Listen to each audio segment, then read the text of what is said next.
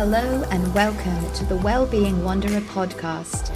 I'm your host, Kat Burdett, well-being coach, eternal nomad, and self-love enthusiast. Come join me on a journey as I deep dive into what it really takes to achieve that happy, content state of being. The goal of this show is to bring you those feel good vibes, expand your learning, and encourage your own personal growth so that you can discover what well being means for you. I'll be exploring every and any genre, including health, mindset, spirituality, and much more. So get ready for a juicy, mind opening, raw, and real experience where no topic is off limits. I hope this helps you to feel good. Hello, everyone. Welcome back to the Wellbeing Wanderer podcast. I hope you're doing amazing. Now, I don't know about you, but I find that one of the things that challenges and triggers me the most is the relationship that I have with my family. Oftentimes, it's our family that gets to experience the raw, unfiltered version of us, as this is where we tend to feel the most comfortable dropping our emotional guard and showing who we really are as we learn, grow, and evolve from children to adults, it's our families that get to deal with us changing, sparking many arguments, misunderstandings, and heightened emotions like anger. Well, today on the show, I'm bringing on expert healthy change maker for families, registered psychotherapist Charlie Page, whose passion is to repair and improve the parent child bond, especially for mothers and their teen daughters. And she also hosts intimate and powerful private retreats. Charlie works closely with families and helps her clients deal with the challenges of life transitions, relocations, divorce, death, low self worth, anxiety, anger, depression, self harm, and suicidal ideation. Her main focus and attention goes towards teenagers. Charlie's psychotherapy takes a fully holistic approach to health and incorporates a combination of Western and Eastern philosophies to mental healing. I had the pleasure of exploring a range of topics with Charlie, including teenage mental health, family dynamics, and sibling rivalry. Her upbeat and magnetic personality really shine through in this conversation. I think you're absolutely going to love her. And it really displays her passion and knowledge for the work she does. That's so close to her heart. So, without further ado, here is the gorgeous lady herself, Charlie. Hello, beautiful Charlie. Welcome to the show. I'm so happy to have you here today. Thank you for joining me. Thank you for having me. I'm very excited. Yay! I'm really excited too. I can't wait to dive into everything. Um, so I'm going to start with the question that I ask everybody, and that does that is, what does well-being mean to you?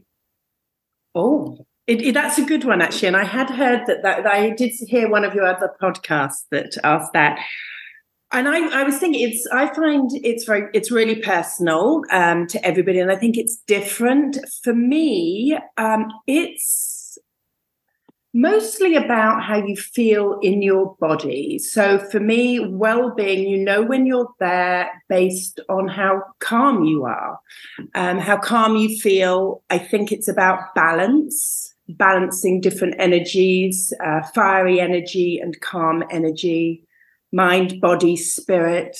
Um, very much about the authentic self. That uh, that sort of encompasses it for me. Yeah, yeah, I completely agree. Um, mm. I just love everybody's answer. It's always so different, and I find it really fascinating. But that yeah. element that you're talking about does come into it quite often. A lot of and that calmness, like you say, that inner peace. That's a a big one that people often say.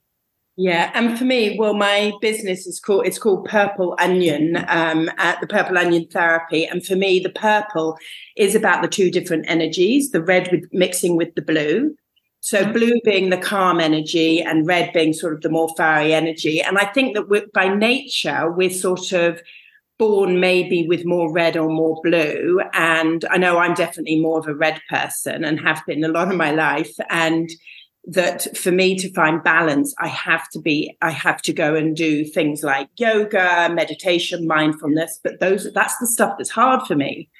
Uh, yeah. And then I meet people who are more blue type people who have that calm energy. Uh, is that more you? Yeah, yeah. so. So with those, with those people, so so the more blue, calm people, I feel that for them to be more balanced, they have to do stuff that you know is creates more energy. And I I always go back to sort of fitness as. Uh, you know the, the, sort of the core of my my stuff even the mind part um, is like I love um, sort of more extreme sports, sort of boxing and punching bags and things like that. And that would be my go to, but it's actually the yoga and the meditation that I need. But yeah. Uh, yeah. One of my guests brought a very interesting perspective the other day, and, and she was yeah talking about your elements, you know, and, and I was saying how um, well actually I have a tiny bit of fire and I have I have no earth at all um, so in a, in terms of astrology and the elements and things like that. So um, yeah, I found that really interesting and it made a lot of sense. It's like, yeah, I need more structure in my life. yes. Well, well I, yeah, definitely. I, I, feel like, yeah, Earth is not a big one for me either. Being the ground, I'm much more sort of air and water and water. But ah, yes, me too, me too. Okay, well, before we get going in too deep there, I'd love for you to introduce yourself to everybody listening and share a little bit about the amazing work that you do. Okay, yeah. Um, so, well, what I do, what do I do? so I'm a registered psychotherapist from Canada. So, um, and I'm currently living in Geneva. And so I'm still doing, working a lot with youth mainly, teenagers, um, and more as time's gone on, more, more, working more with youth and families. Um, but I've now got a uh, a side business that I've started. I always actually like to have a side business when I do therapy because I find the therapy can be quite can be sometimes quite heavy. So I like to have something light on the side. Um, so I used to have a wakeboarding business, um, and now I've just started a, a retreat business in Morzine called Pura Vida Escapes. So that runs uh, retreats, mother daughter retreats, teen retreats, um, and therapeutic type retreats, which I sort of was doing as well in Canada, but um, it's sort of new over this side of the world. Yeah. So, that's wow, that sounds so good. And I, I remember for everyone listening when Charlie told me about what she did, and I was like, wow, that is such a good idea. Um, and and I we're going to dive into all of that very very shortly as well because um, i have so many questions about that and i think it's a really beautiful thing that you're doing. Um, but before we do i was curious to know what would you say that your mission in life is? Oh mission? Um, to make a difference you know? For me it could be i don't need to be famous. I don't need thousands of followers. For me it's could be one conversation one action uh, something just making a difference with people. Um, oh actually no and I, I do have this strange thing where i always sort of think when i'm dead what i would i would love for so because I work with a lot of young people, I would like in the future, my my goal would be I'm dead and I have young people who have become adults who go, you know what made a difference to me? I met this therapist when I was 15, and she said this or she did this, um, and it changed my life. Um, or it doesn't even have to be, I met this woman who was a therapist. It could be, uh, I met this woman. I met this woman at a cafe and I had this incredible conversation. And from that conversation, it inspired me to do this, this, this. So it's, it doesn't have to be a massive thing. It's just, yeah, that leaving something behind. Oh, yeah. Leave it, leaving a good legacy as well. Yeah, good legacy. One of my yeah. experiences to, to say. what? I think that's beautiful because yeah, it's like letting your your memory of of your good work live on. And yeah, there is something so beautiful about being in service to others. And yeah, that's actually known to increase your well-being. I know it's something I think Jay Shetty talks a lot about. Certainly big in the uh, spiritual world. Um, yeah. yeah, it does. It's it's for myself as well. You know, it gives that real sense of um, feeling uplifted and feeling like you're really doing something worthwhile. Absolutely. And I find that um, always it's you learn you can learn from from listening to others but also you can learn from teaching and watching how others change around you. Yes. Um, yeah so. Yeah no it's amazing. That brings me to another question i have for you. What actually made you want to become a psychotherapist you know and why work with um, the people that you work with is there a story from your past that made you want to turn your attention to helping others yeah, there is a story from my past, but I didn't. Uh, I didn't know it at the time when I got into what I was doing. So um, my actual first career was um, as a tax consultant.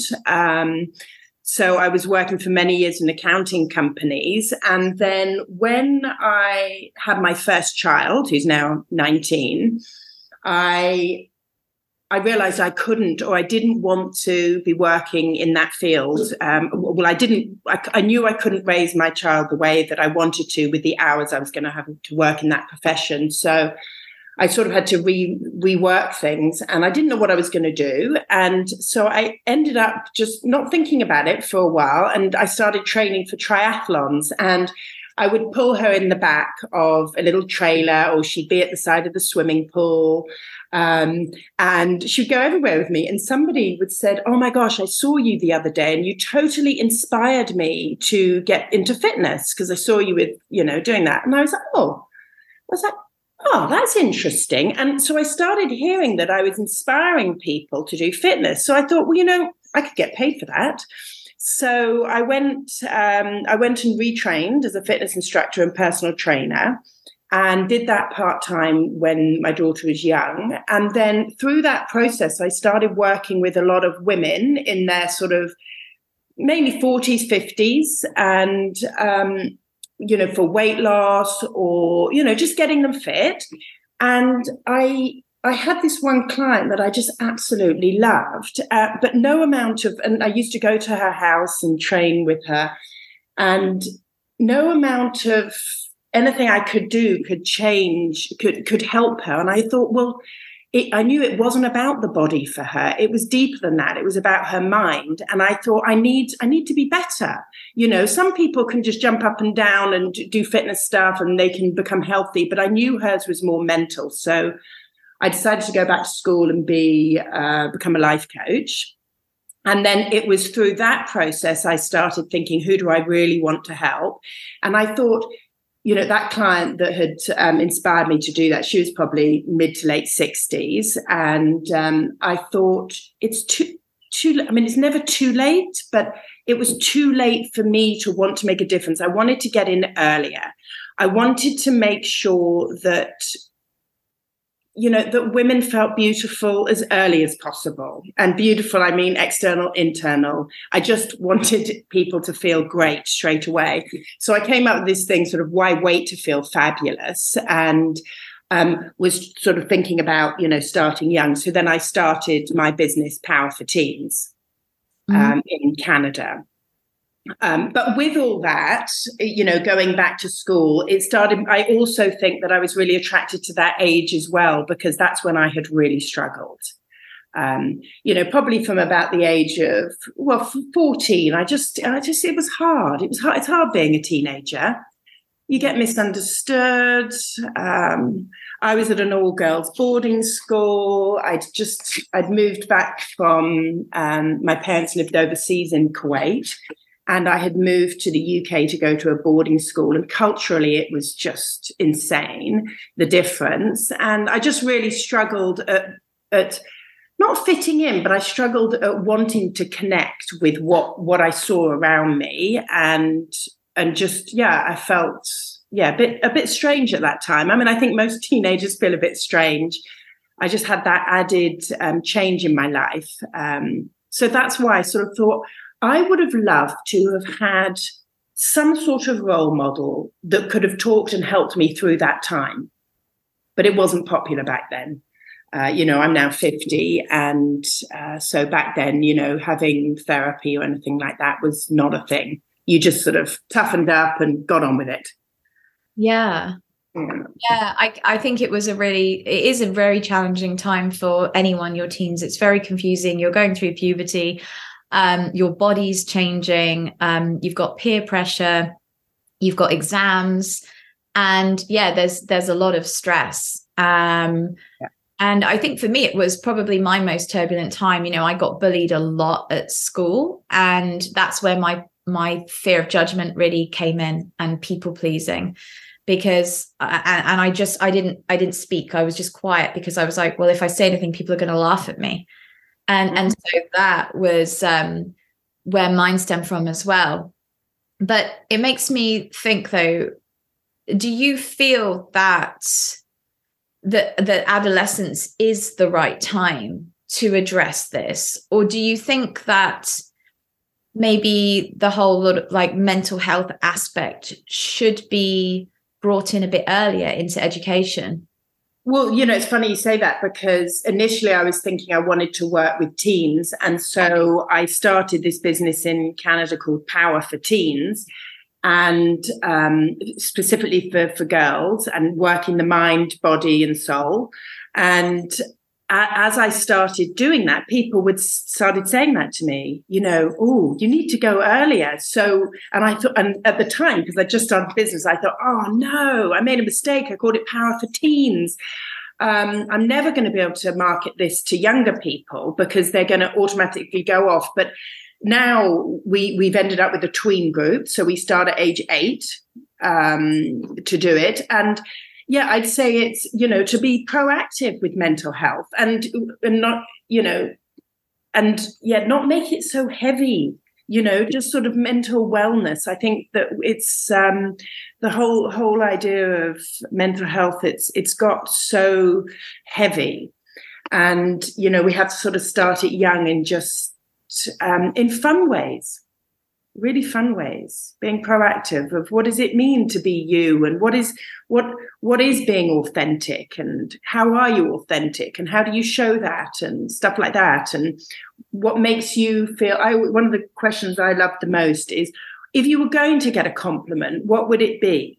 because it's often not, oh, look, you're so pretty, or, you know, it's usually something like, you're so brave, you know. And I have eight year old kids say the most incredible things about what they want. And then we go into, um, talk about that. Oh, well, if it's you're so brave, you know, how are you going to, you know, move through the world in a brave way? That's obviously important to you, and sort of building up those things rather than, you know, oh, haven't you got beautiful blue eyes? Which is generally, you know, the types of compliments that girls can get, uh, which I think are not helpful.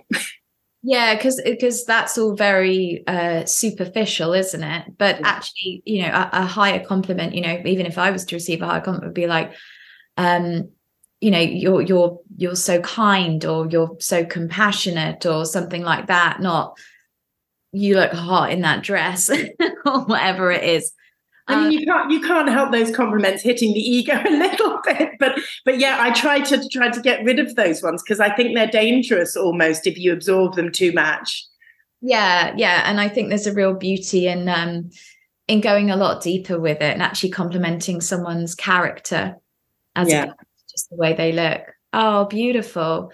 And so how then after that, you know, with the with the mother daughter retreats, obviously you say you have a daughter, that's correct. Yeah, I've got two. Yeah, two daughters. Yeah.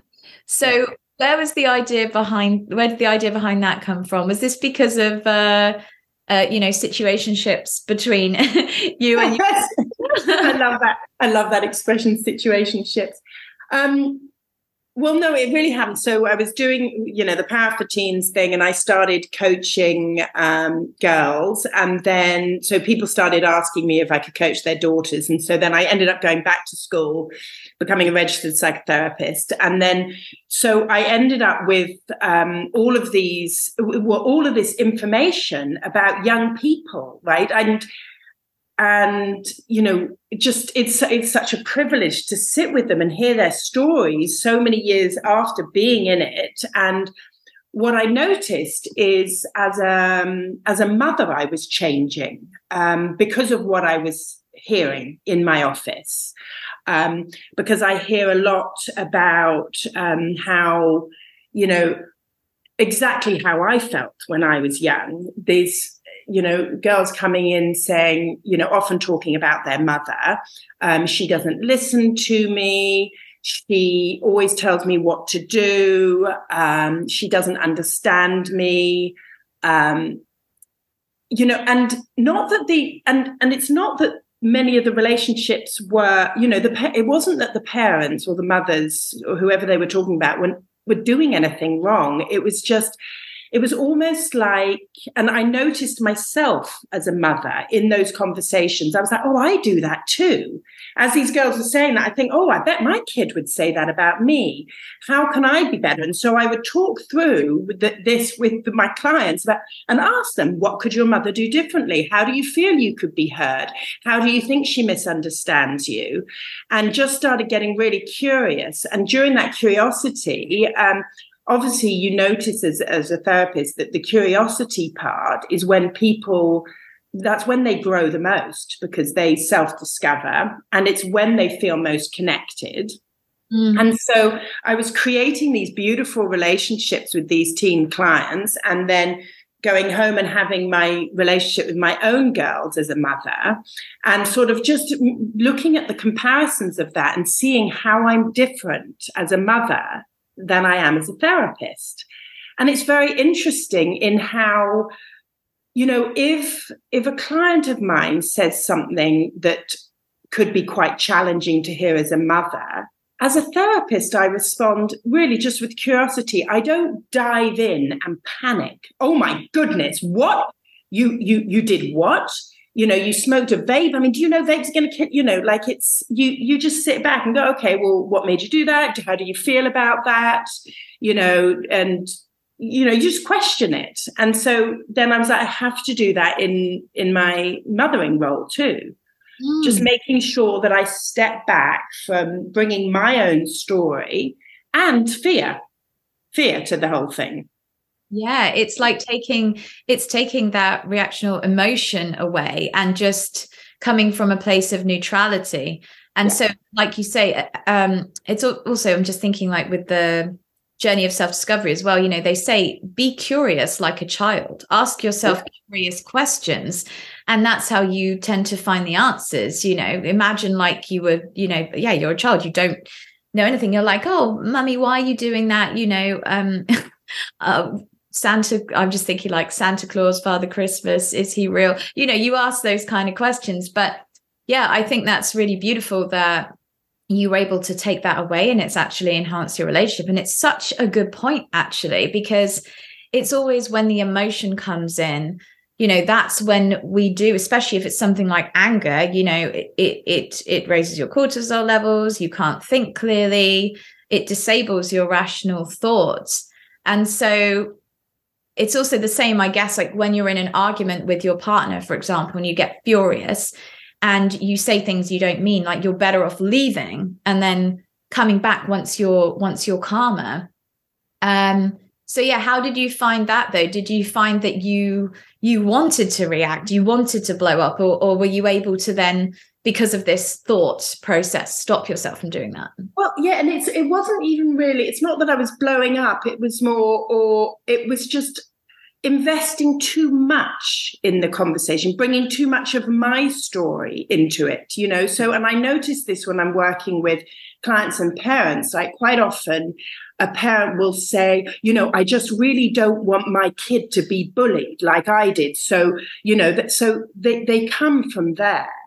Mm. And, you know, but I'm like, yeah, but your daughter is not you and she's not being bullied. That's not the issue. Um, you know, so it's sort of trying to teach um, parents just about how we all do that, you know, that we bring our stories to the table and that when you have that connection as a mother to your child, it's really, really difficult to notice that you're bringing your story because the love is so strong, the bond is so strong that um, you've just dive, you dive straight in because you just want to help too much, too much yeah. your, your, rescuer your rescuer comes in um, and you know one of one of the things i've noticed when i work with clients as well which i just find so especially even younger ones sort of 10 11 12 quite often we forget that these you know these young people have they are incredible they have so much wisdom and if they come home to parents and they say oh, you know, I was at school and this girl did this or this boy did this. As a parent, you go, oh, what did they say? Why did they do that? Oh, well, you know what you should do? You should do A, B, C, and this. And actually, I think you've said this before, but I have removed um, I shoulds, I, you have to, you must. You just take them out. There's no you should, you have to, you must. Um, I heard you say that, and I was like, oh, I say that a lot. Um, so um, with the mothers, it, you know, because what I ask the kids, I say to them, you know, how do you think you could handle that differently, or what do you think you could do? And when I've asked those questions, the the answers these kids come up with are mind blowing. Sometimes, some, I mean, I would never think of it. You know, I have a ten year old go, you know what I'm going to do? I'll get I'm going to get my mum to come in with the dog. You know, I'm going to get her, get her to bring the dog in so that because I really like that girl and I know that she's got a puppy and that'd be a great way for me to connect. And I'd be like, amazing. That's a fantastic solution, you know. That's so, you know, just getting them to really and that that's empowering, right? Giving them the answers is not empowerment. And so but asking them how they can handle the situation that's real empowerment. And we can do that from a really young age because they do come up with better answers than than we do because we're not them. Yeah so, that's yeah. really that's really great advice. Yeah. And obviously something that you know we do in the coaching process as well. I do in the coaching process as you do with your therapy i'm sure. You know we ask the right questions you ask the right questions and then you work out the answer yourself. And and that's the thing, we've always got the answer within us. We always know what it is, but sometimes we just need that little bit of guidance. And um, where you feel really empowered is when you start asking yourself the right questions, you know, um, and, and do your your own personal growth stuff. So yeah, I totally hear you there. Yes. Yeah. Amazing. So what happens on on your mother daughter retreats? Um, what does that actually entail? And are there any particular areas of the uh, mother daughter dynamic that you focus on? I do, but you know what's happened? I've just suddenly thought about my own mum, and I thought I really just want because you said what initiated this. So yep. can I go back to that question and just um, tell you a little bit of the story with my mum? I feel like I'm giving you therapy now. yeah, it's but it's part you are every every interaction is therapeutic. But so part of the mother daughter thing what i what i realized and it's what created the mother daughter things too is my mum unfortunately is no longer with us. She's up looking down probably right now. Um, but i remember at one point um, before I started these mother daughter retreats, I was thinking about how my relationship with my mother and how I felt it's almost like wherever I am in the world, it felt like there's sort of this umbilical cord that's attached from the earth through her to me. Mm-hmm. And that I remember thinking, I I'm solid and okay almost because she exists. And we haven't always had an easy relationship. I mean, I was not an easy teenager. Um, but I had this this sort of connection from Earth through her, and so that relation being really important for me, it sort of inspired these uh, mother and daughter retreats. I just had to say that for my mother as well because I think my relationship with her was is, is really was really powerful for me, and hoping and my experience with my own children is very powerful as well. So I tried to bring all that into these mother daughter retreats. Okay, so what was the question? yeah, but now now you've got me thinking. yeah. Now yeah. you got me thinking, yeah, like um that feeling of of connectedness was incredibly strong. You had a really strong bond there. And yeah, I'll be honest, that's exactly how I feel with my mum. And, and quite honestly, um, you know, she is my go-to person. She is my rock. She taught me most of what I know in terms of like psychology, emotions, things like that, the way to deal with the world. And you know, it, it, scares me to think, oh my God, one day she's not going to be here. And my mum is, um, sorry, mum, 75. So, you know, she's not young. She doesn't have like a whole lot of time left.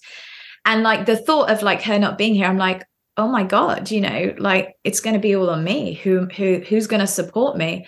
Um, so yeah, I can, you know, and well, you're lucky because you're spiritual. So what you'll notice is she will be there Yeah, I, I, notice it all the time. I'll be at the top of a mountain, and the the witch will be in the wind. Or I was at a cafe the other day, and she was in in the, the in somebody's eyes. You know, like it's just strange. They they never leave, really.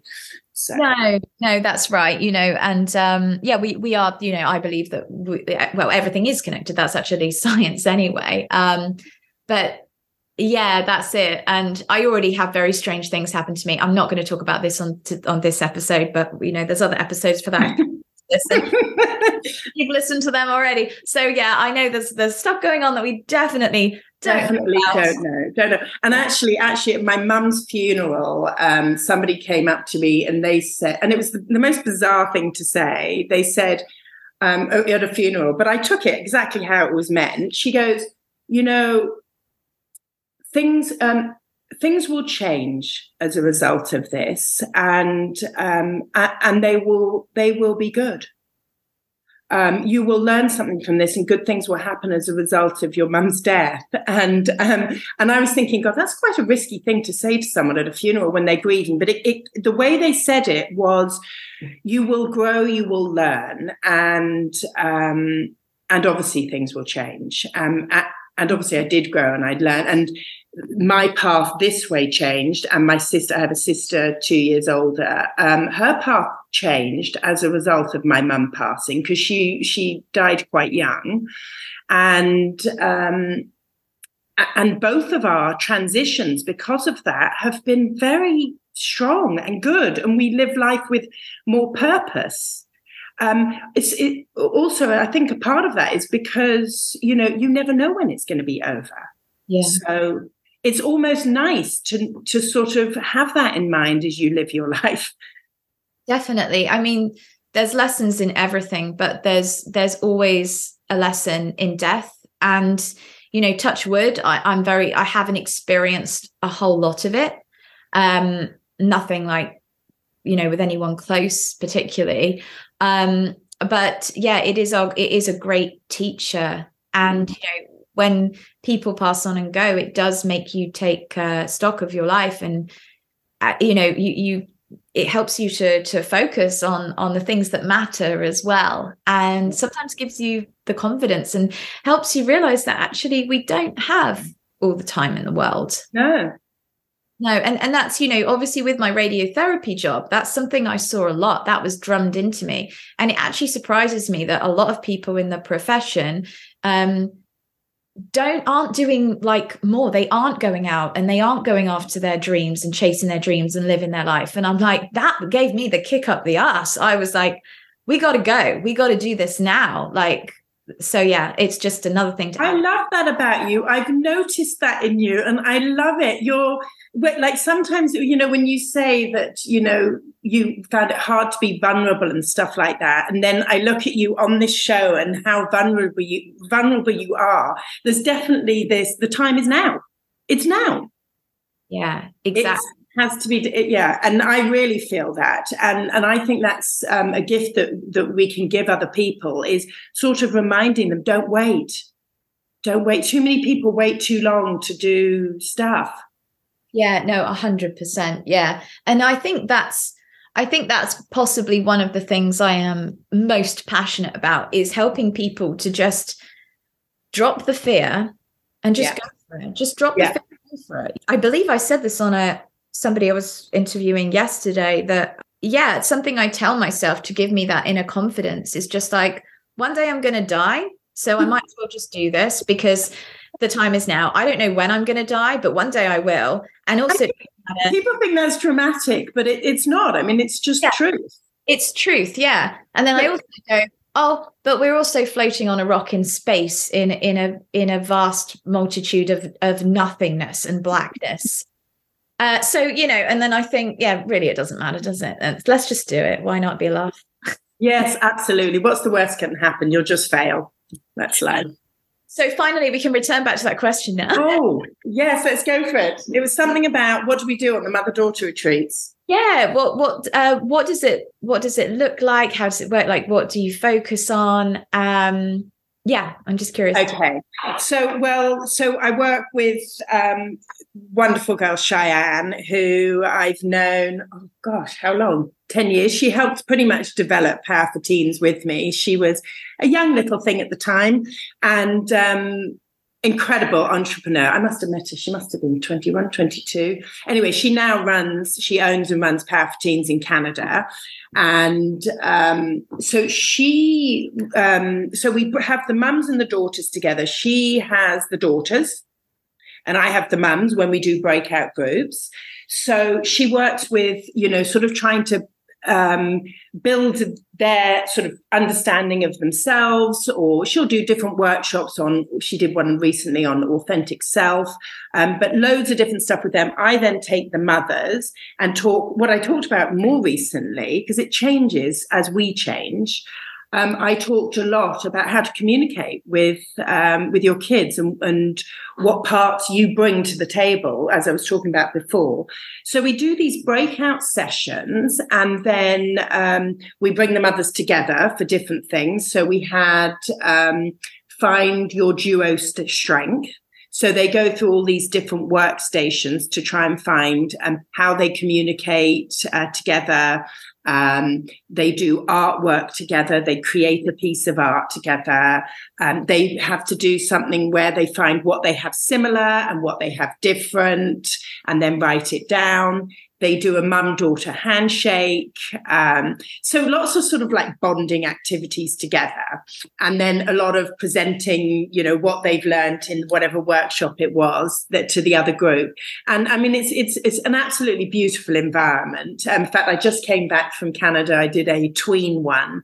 We had 10 mums, 10 daughters, eight to 12 and I mean this amazing place. Um, and the kids have time to go go off on themselves and swim in the pool and stuff like that. And but it's just this beautiful, inspiring energy of mothers with mothers connecting with their kids.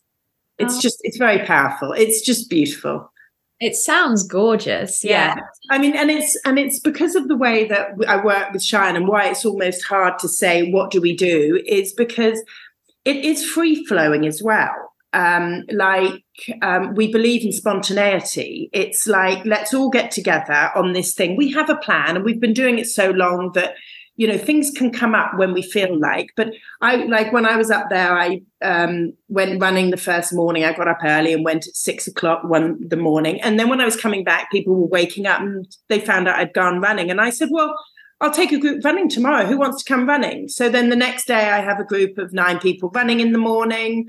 Then we go and do, we did a beautiful hike um, into the woods where we did um, a mindfulness exercise where um, we split the groups into, we, we say to them, who, who's usually the talker and who is usually a listener? Um, and we talk about how extroverts, because I really believe extroverts are just getting so much airtime these days compared to introverts and quiet people.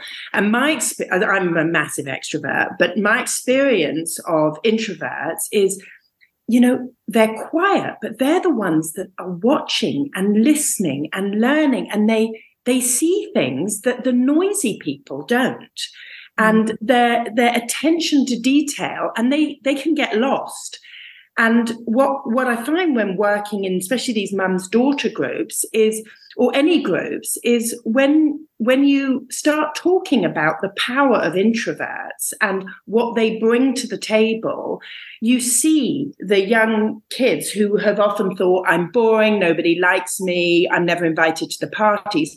They suddenly start seeing themselves in new ways. And so we take them out into nature and we talk about, you know, the noisy ones and the quiet ones. And we worked this time with a friend of mine who's a chef, Lisa. She's an introvert. And I took her on this and I wanted her there. And I was talking about introverts and how they often feel not seen. And she was like, oh my gosh, that's me. We split them up and I say, okay, close you you match up an introvert with an extrovert and then the introvert tells the extrovert to close their eyes and then the introvert will walk them somewhere and show them something and it could be a leaf that's dying or a, a, a wall or a stone or a flower and they describe that to the extrovert. And it sounds so strange or so simple, but it's incredibly powerful because the introvert feels seen and has the ability to show something quite simple that an extrovert that's too busy bouncing around the place has missed. Wow. Um, yeah, so it's, it's, just we do stuff like that, which um, it's sort of a little out there, but um, it's really incredibly powerful. Oh, I love that. Yeah, it's a great. Um, it's I, I really recommend if you have groups to do it. Um, yeah, it's a lovely, a lovely little thing. And so we have lots of stuff that we do like that. That's um, you know, it makes people cut. They they don't necessarily think they're coming for that, but it's sort of they really connect with a deeper part of themselves. That's what I would say. Yeah. The young people and the mothers too, we get them to connect with the deeper part of themselves and to open their eyes and see each other for who they really are. Um, and especially with the older girls, like the one I'm doing in August in Morzine, it's the teen girls. And I mean, you probably remember as a teen, um, you know, I don't know actually because you, you, I think you're very sensitive, so maybe you did notice this. But I find with a lot of teenage girls, they don't really realize their mothers are human. Oh, okay. I don't know. Maybe that's maybe that's true of me. Actually, I mean, I, I think back to when I was a teenager and I was absolutely dreadful with my mother. I think, and I just I didn't want her around me. I just no. didn't want her around me at all. That's that's what I remember. And then yeah. suddenly I did. Like there was a turning point. yeah, and that's why actually the teen the teen mother daughters are a hard sell because but they're they're they're the ones that are most important because um, of course you're not meant to really get along with your mother as a teenager there has to be that pushing away that's part of the process of becoming an adult and in fact, the closer you are, or the more powerful that relationship is, sometimes you push harder. Right. Interesting. Yeah. And because if you think about it, right, you've, as a mother and a daughter, you've had to, you know, you've been fully nurtured. And then they get to this age where, you know, you know, you need to, as a young person, you know, I need to be me. You might not consciously know this, but subconsciously, you know that you need to be you. And you know also you are not your mother. You do not want to be your mother. And in fact, the more you might be like your mother, the more you do not want to be like your mother. So you push and you push. Um, mm. and then the mother comes in and goes, I don't know what I've done wrong. You know, we had this great relationship, and now she's turned into a monster. You're like blaming herself for it as well, I imagine. Definitely a lot of blame. Yeah. But it yeah. is you, you do need that natural process. Yeah, because it's like you're starting to merge into into adulthood and you're trying to figure out who you are. It's part yeah. of that confusion. So yeah, it makes sense that yeah, e- even I went through that phase at one point. I was like, I'm never going to talk to her again. And you know, we're we're very, very close. So yeah. See, if, we, were in a one-on-one therapy now, I would be really tempted to um, get some music out and dance to "We've Got to Break Free." well, your therapy sessions sound delightful. love it, love it, love it, love it. Yeah. Um, there was another question I have for you regarding family dynamics, and um, so through coaching my clients and talking to friends, and also, especially in my life, there's often a lot of sibling rivalry. So for me, my sister, sorry, oh, sorry I'm going to do you a therapy session now. Yeah, she she's my worst trigger, right? I can barely control my reaction to her, and it feels like uh, I'm regressing to a childlike state, and I absolutely hate this feeling of being so out of control yeah. it's something I'm currently working on and trying to work through, but there's so much resistance there. So I was just curious to know, like, if if sibling rivalry is something that comes up a lot in working with adolescents or the age group that you work with, um, and have you identified any similar reasons or patterns as to where this sort of rivalry comes from? Oh, what a beautiful question! Are you the younger or the older? Can you guess? Younger. I'm older. You're the older. Okay. Oh, interesting. Okay, so that changes everything. Um, so, well, just because I, I feel placement is is massive.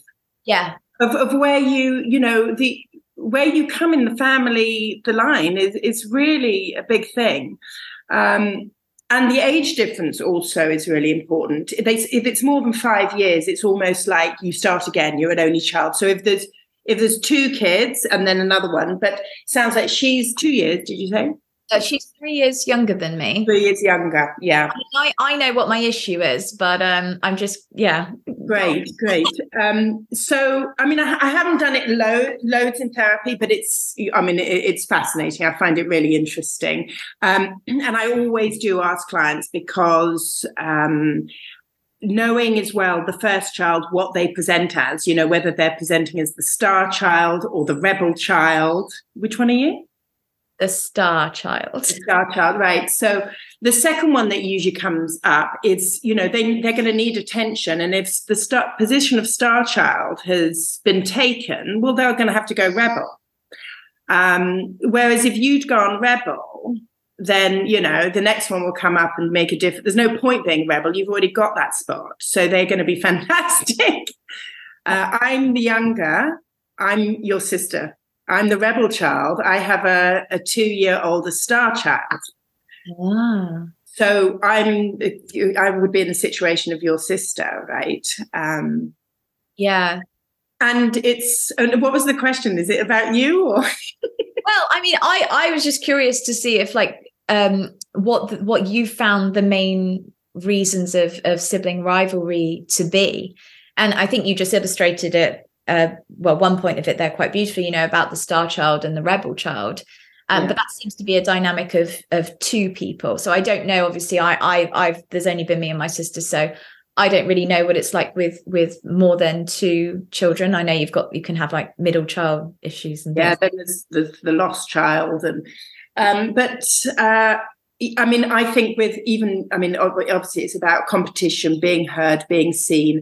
And I think it's no different siblings than, I mean, it's only because they are your biggest mirror. You know, they're the people that you see the most. So I think it comes down to just how can I be really seen and heard?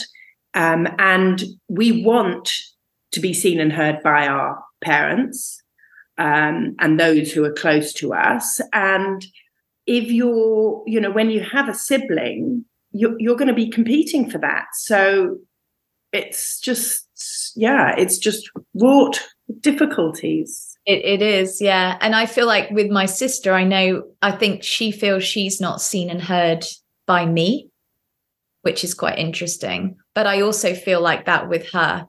Um, yeah, Shall I tell you something that I find um, really useful? I actually learned this um, from when I was actually studying psychotherapy. Psychotherapy. I had this amazing teacher, and she. It was very odd. She um, was talking about something in the class, and it, she started talking about age and about something being somebody being younger than. And i i suddenly felt this massive trigger in me. And i was like thinking oh my gosh i cannot believe this teacher's being so condescending about age. But it was really powerful and i knew it wasn't well placed. And so i brought it up in front of the class and i said i've just got to say i said i'm feeling really triggered right now because i'm i just find that so disrespectful what you said and I knew, as I said, I knew I knew the teacher well, um, and I knew it wasn't right place. And she walked up to my desk and she put on like quite an aggressive stance, and she said, "Oh yeah, how angry are you?" And I was like, "Really angry, actually." She goes, "Really? What would you like to do?" I said, "I'd like to take that chair and throw it down the stairs." and and then, um, and so she built my anger. And then she looked at me dead in my eyes and she said, Who am I? And I was like, oh, You're my sister. Wow. She, it was so powerful. And it was this, so this is probably something that your younger sister feels. It, it was this feeling of having somebody who was older and knew more and was being being seen and heard by parents and being admired whilst I was around, just existing, you know, and I'm sure I was probably being seen and heard too. But in that relationship, there was all that power behind it that I'd wanted to throw a chair down the stairs. and you know, it was very powerful because it made me realize that in every interaction I am with my my sister, I bring that history with me. Mm. And so I have to watch it. And you know, and I have an amazing relationship with my sister, and we we talk about stuff like this, um, and and we can, and I, you know, and part of it is just learning about ourselves and being really transparent that this is what I bring to our relationship, and she'll go, oh. I did I did used to condescend to you. I did used to think I was better than you. Yeah.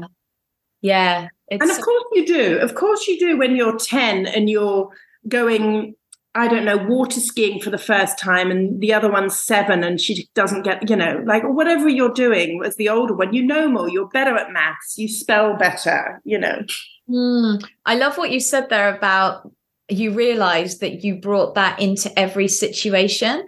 And I had a little like light bulb go off there, and I was like, oh my God, this is why I'm striving to do this. This is why I'm striving to be better, to be seen as a good person and all this stuff.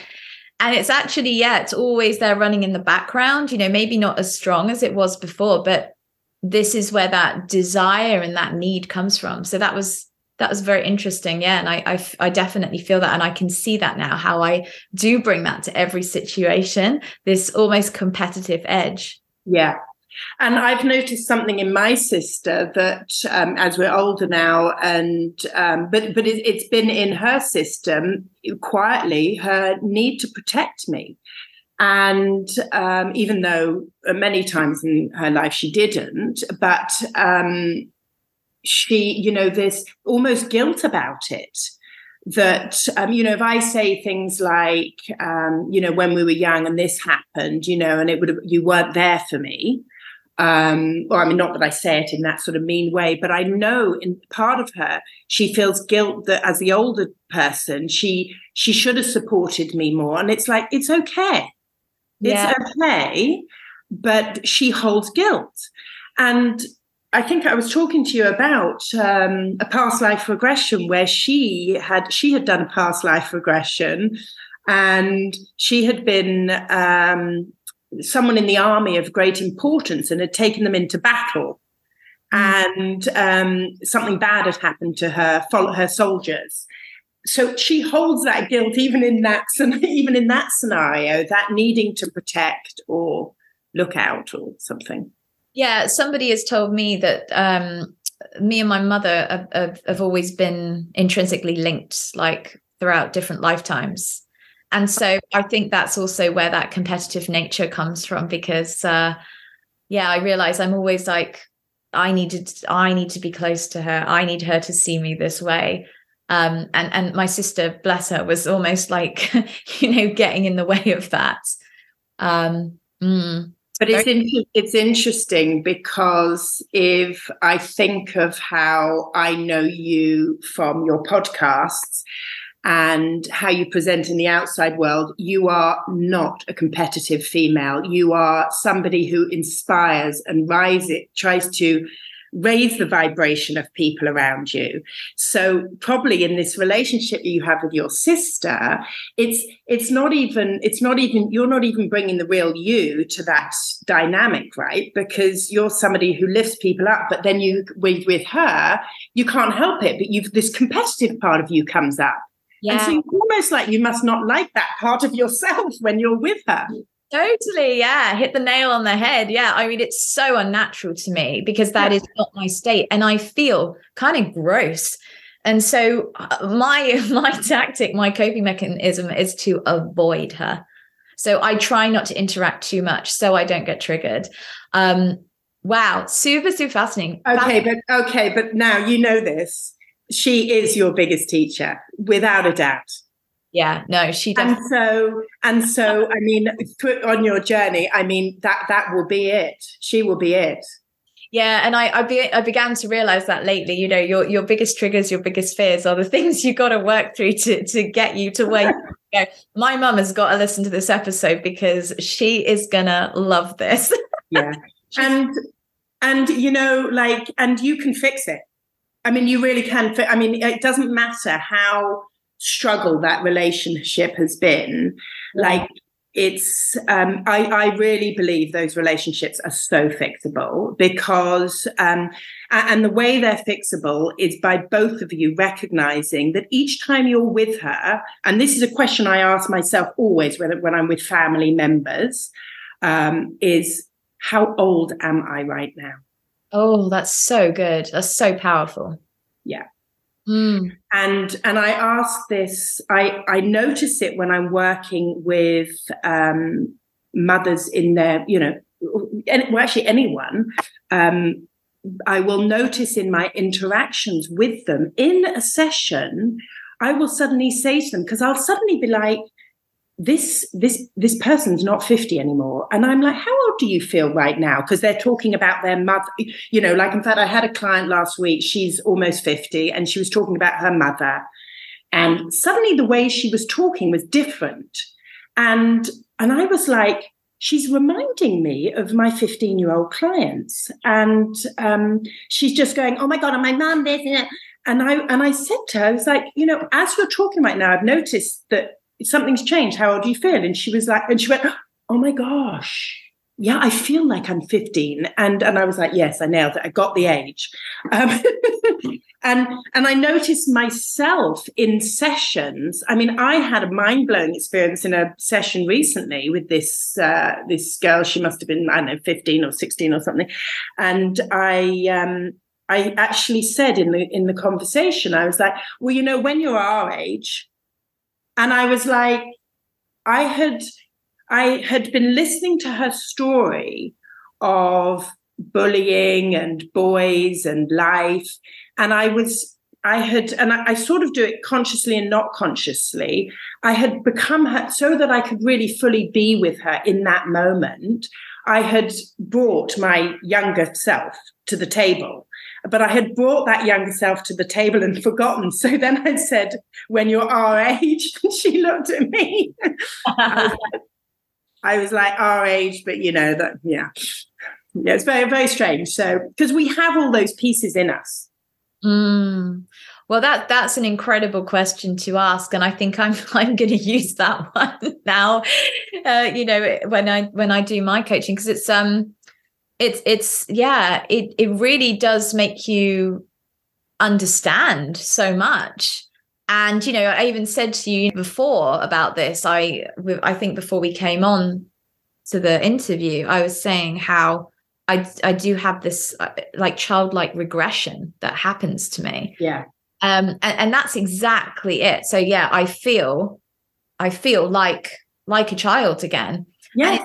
worse when we're at my mother's house. Even worse. Absolutely. And that is exactly why when your sister says, um, you don't see me, because you're not seeing the new her right you're seeing her from and and this goes back to what i was saying about when i'm in therapy so when i have a client that comes in that's 13 14 i get presented with this 13 14 year old as a mother I'm still remembering. I don't see, unless they tell me, the, the little kid who was crying at nursery school and was desperately needing help. I get presented with this 13 year old who might be incredibly powerful and strong. Mum is still seeing this, this experience from the past. Um, I'll tell you, or I'll tell you when that happened as well. To me, I was I went to see my dad not so long ago, and um, I was telling a story and it was my dad and my stepmom. And I was telling this story, and I suddenly had this little voice in my head because I was speaking to my stepmother, but in my head, I was going, I wonder if my dad's really proud of me and thinks I'm clever as I'm talking. I wonder if he thinks what I'm saying is clever. And I was like, what the, what is that? And it kept coming back. And I was like, stop it. stop it. I do not have to be clever and impress dad. I do not need to. I'm old enough. I do not need to care.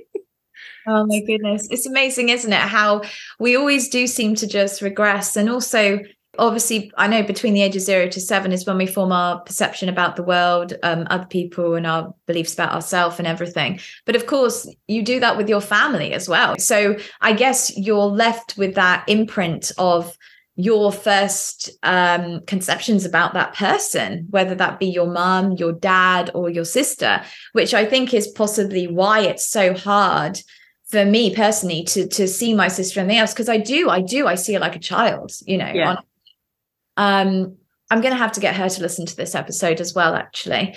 Um, yeah. And and we do. We need to break. We need to break free from from our past selves because you know we are not a constant. We're constantly growing. I mean, I'm not. I am not the same me I was three years ago. Um, and that's why the the mother daughter retreats change as I change um, because I, you know, my children age, my relationships with them age, I learn more. So what you bring to the table is always different. And you have to sort of remind yourself that you are not that person that you were before. And then when you go back to your family home, you get sucked into it as that person you mm. know whatever that may be. I mean i know that i uh, in fact i've got my i've got all my family coming uh, to pura vida escapes to the to the chalet. And i'm going to have to consciously m- remind myself i am not that person anymore and i should really try not to behave like it. Yeah. Oh this is this is such good advice. I hope people listening are taking away so much from this. I know i will be. Oh my goodness yeah. Well, I feel like we've covered so much in this conversation. I was just wondering if there is anything that you wanted to leave the listeners with before we part ways today, or any, anything else you wanted to go over? Gosh, what have I missed? Oh, I just want to remind people how important family is. I think it's that. I mean, it is um, so challenging. Um, relationships with family can be so challenging. And I guess I would just want them to, yeah, just to remember to take a step back uh, and really try and see with fresh eyes um, the person that's in front of them now. Um, I think that's really important to, yeah, especially, you know, I mean, I guess if I go back to the mother daughter thing, yeah, just try and look at everybody with fresh eyes always. They're mm. changing, they're growing, and to try to judge in a positive way as, a, as opposed to negative that would be my hope. Yeah. Oh that's great advice. Yeah. Almost like a a fresh clean slate every time. Yeah. um, it's something i do um, when entering like a new relationship with somebody with a romantic partner. I always like think okay we're just starting from afresh so yeah oh. It, Oh, and now, and actually, I also have to say to the mothers because after this mother retreat, I mean, I I, I often have crying mothers because um, we feel often that we're not doing a good enough job. And my experience is, especially anyone who comes on a mother daughter retreat, I know just the fact that they're there, they are doing enough. They are, you can only be as good as you can be, you know, and they're, they're, they've got to stop giving themselves such hard time. And if their kids are struggling, please don't blame yourself. Please. Yeah. yeah there's no handbook on this, you know. And even my mother said to me literally like two days ago, she said, I, I could have been a better mother to you when you were younger. And I'm so sorry. I'm like, don't be ridiculous. you know, it doesn't make me love you any less. You tried no. and of course, we you could have been a better daughter. We could all, all I mean, of course, but we are, you know, it's we're doing the best we can. Yeah. In our, in our flawed ways. Exactly. Yeah. Captain hindsight is is a beautiful thing, but um yeah, do is uh, go forwards with the with the learnings, the teachings, the knowledge you have, and uh, do your best. That's all yeah. we can for. And I guess what else I would ask people to, if they, so I'm running this mum and daughter retreat. It's for for age 14 plus, small, intimate groups. Um, I'm beginning. I would love people to follow me on Pura Vida. It's called Pura Vida underscore Escapes Instagram. I have got almost, not many followers. It's new. Um, just yeah, come along or come along to Instagram. And if it's something that fits with you, even if you don't have the money and you think that coming to a mother daughter retreat is, we always have spaces that can be cheap or free. so, oh, yeah. So there's always space if you need it. Is there anywhere else you'd like people to to contact you, or do you think that would be the best place? That's probably the best place because I'm so bad at social media. I mean, if they want to find out more what I do therapy wise, um, it's purpleonion.therapy.com um, is my website. Um, I have got a Pura Vida Escapes website for the retreats. Um, but yeah, that Instagram is the way to just sort of follow, see what I'm doing. I'm going to try and get better on social media and give tips. So if I've got more followers, then I actually will start doing a little bit more online because at the moment I'm very much in person. Exactly. There you go, everyone. So everyone needs to follow Charlie because she's doing an amazing job. Thanks, Dal. And I, and I love that you call it pura vida. You know, that's very close to my heart. Obviously, that's a Costa Rican phrase meaning the pure life, um, which I was going to talk to you about, but I feel like we've covered so much. And um, yeah, maybe we can talk about that another time. another time. Excellent. Maybe you need to come over and uh, come and have some pure life, pura vida and Morzine. Oh gosh, I'd love it. Yeah, I'd love it. I'd bring my mum as well. Absolutely. Oh my goodness. Yes, grown up children and mothers. Yeah. well, thank you so, so much, Charlie. It's been an absolutely delightful and extremely informative conversation. And I know that this this episode is going to help so many people. Everybody has family dramas and uh, sibling issues. Uh, well, if you have a sibling. So yeah, I'm sure that it's going to bring so much value. So thank you for your time today. That's a pleasure. Thank you so much and great to meet you. Great to meet you. Too. Oh, the wonderful, wonderful Charlie. What a great conversation that was. Really enjoyed talking to Charlie. She's such a delight to talk to. And I feel like she gave me some free live therapy right there. I'm definitely going to look into her retreats. They sound fantastic. Um, as I said, me and my mother, we have quite a good relationship. So whether we actually need to go on a retreat, I don't know. But maybe maybe I should bring my sister. I don't know if that will work. Anyway, I hope you guys got a lot of value from that conversation. And a massive thank you to Charlie once again for being a guest on the show. If you want to get in touch with Charlie, I've put her details in the show notes, and mine are down there too. And if you enjoyed today's episode, um, then please feel free to leave a review and a comment on Spotify and on Apple. And if you're enjoying the Wellbeing Wanderer podcast and you would like it to grow bigger and better and you want some more juicy guests on the show, then don't forget to hit that follow, subscribe button and leave a five star rating. And as always, I'm going to leave you with my final message to close today's beautiful episode. Family should be the place where you can be your most complete self, where you're accepted and appreciated, seen and valued, even in the moments of disagreement. It should be your soft place to fall, the place where you're reminded that no matter what happens to you, in the face of your deepest challenges, you are loved. Thank you for joining me, everyone. I will see you next week.